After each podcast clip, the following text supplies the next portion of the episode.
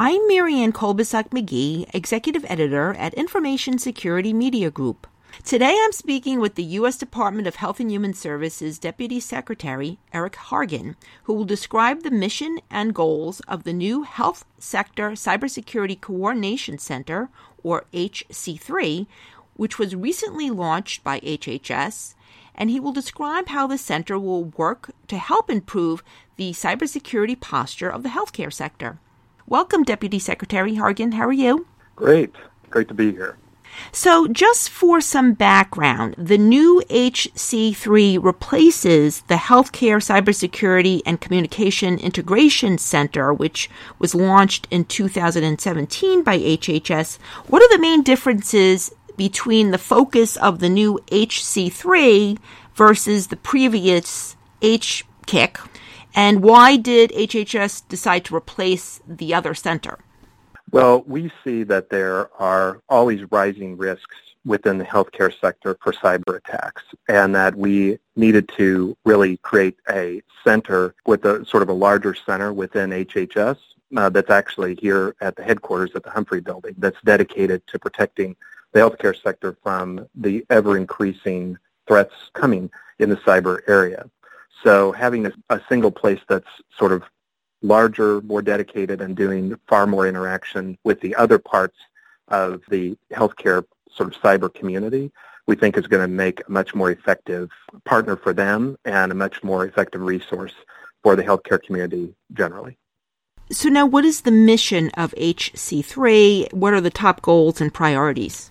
The top priorities are really that we have a collective approach to risk in the cyber area, that we have a coordination center that, that has a mission that works with both uh, places like HISAC and HITRUST that are already focusing on cyber threats in the healthcare sector, that also works with the Department of Homeland Security, which has sort of the overall operational responsibility for dealing with threats, but that has designated HHS as the sector-specific agency that deals with healthcare and public health, and that we have a sort of a single place that has actionable intelligence on cybersecurity threats, where we have a dedicated group that sort of continuously learns what the threats are that are arising and that can communicate to healthcare organizations, to law enforcement, to sort of the intelligence community, to our partners in a wide variety of areas what our sort of current learning is on what attackers or cyber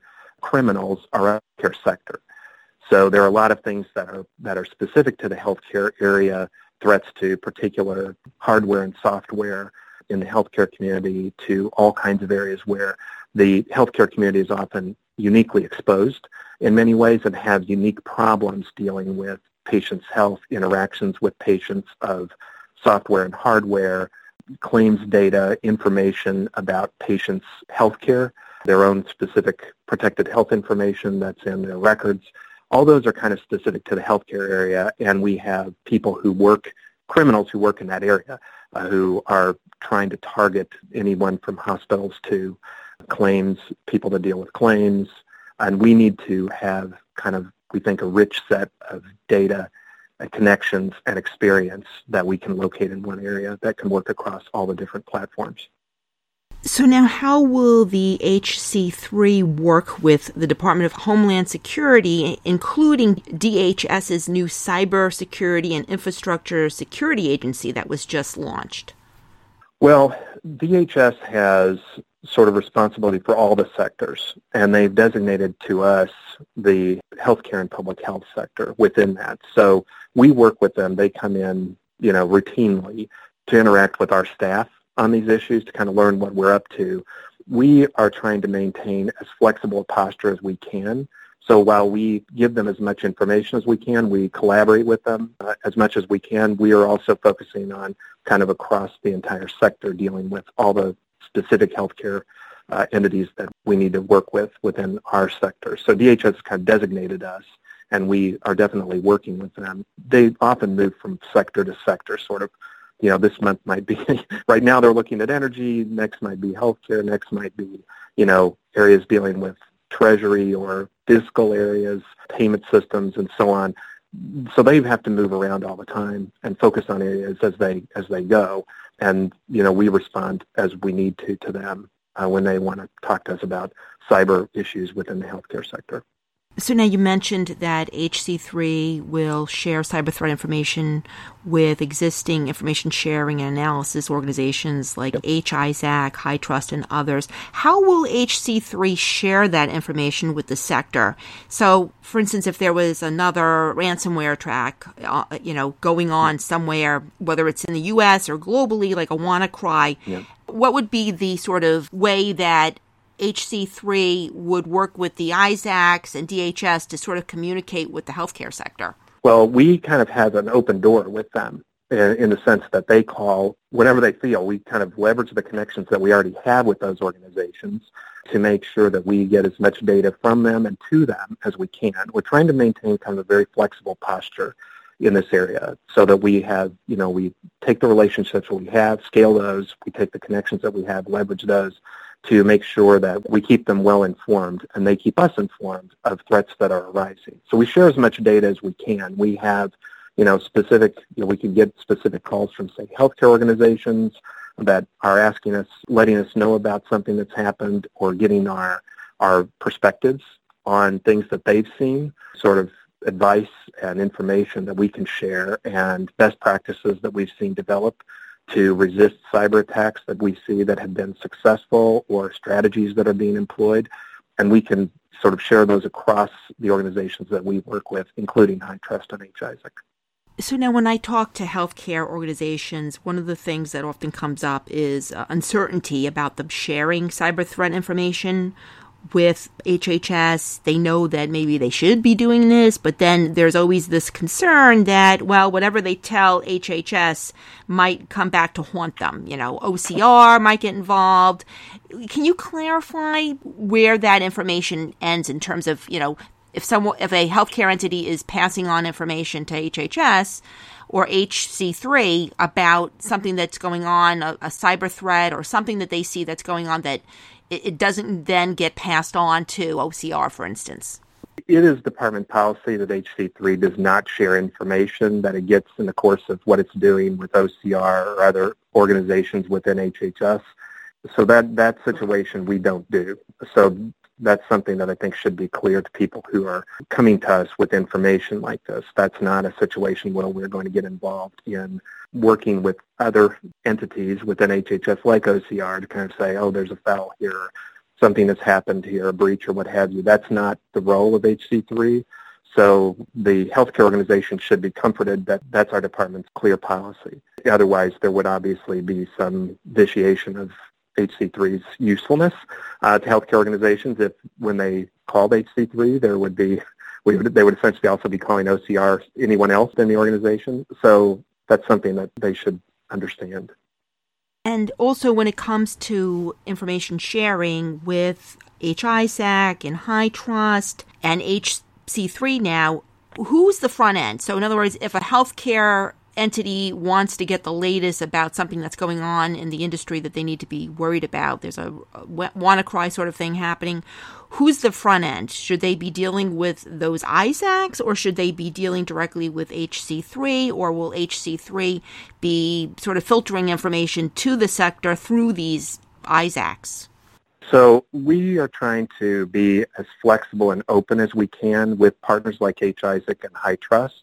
So if someone comes either they either get a hold of HC3, which they do, uh, they they come in directly to HC3, or they go to HITRUST. We are sharing as much as we possibly can with those organizations, so there shouldn't be kind of a, a need for there to be a, a single point of entry. So there's not one of these entities that's serving as kind of the announced clearinghouse or you know 1-800 number for the entire enterprise.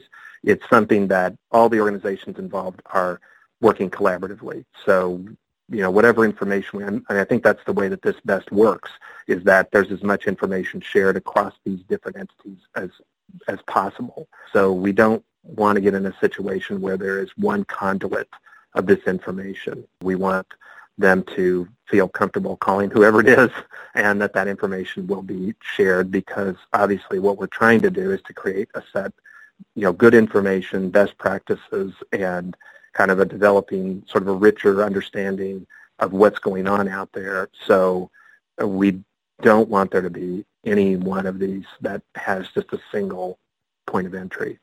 That's not, I don't think that that's going to work long term if one of the entities is seen as just a conduit for all this. We're all going to have to share. So single point of entry doesn't really work for at least the vision that we have of this. And finally, right now and looking ahead to next year, what are you most concerned about when it comes to the healthcare sector and the emerging cyber threats that it faces? I think it's the Internet of Things as applied to the healthcare sector.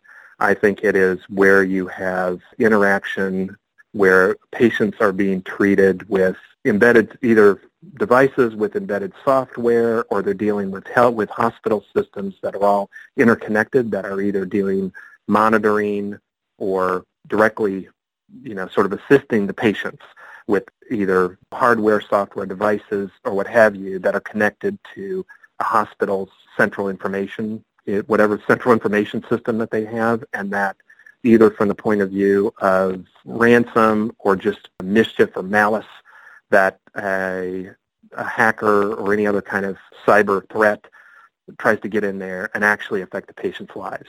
I think that that is a, a threat that is at least top of mind for me, that we have a, a big problem where in many ways the development of devices and medical software, medical apps, lots of things are all heading towards a much more interconnected set of suite of devices and software and algorithms that are going to be more and more helping maintain and monitor patients. If those devices are hooked more and more in the sort of Internet of Things collaboration systems, we're going to have a real problem with hackers getting into that system and either causing injury, causing death, simply fiddling with monitoring, fiddling with patient information, that could produce bad effects, even if they don't mean to, even if what they mean is just that, you know, these devices are very sensitive, they're dealing directly with patients, and any sort of threat to that is a, is a big problem. There are other threats, obviously, within the system, but I would say that's top of mind for me, which is devices hooked into the Internet of Things and the threats that are associated with that. Thank you, Deputy Secretary. I've been speaking to HHS Deputy Secretary Eric Hargan. I'm Marianne Kolbasuk McGee of Information Security Media Group. Thanks for listening.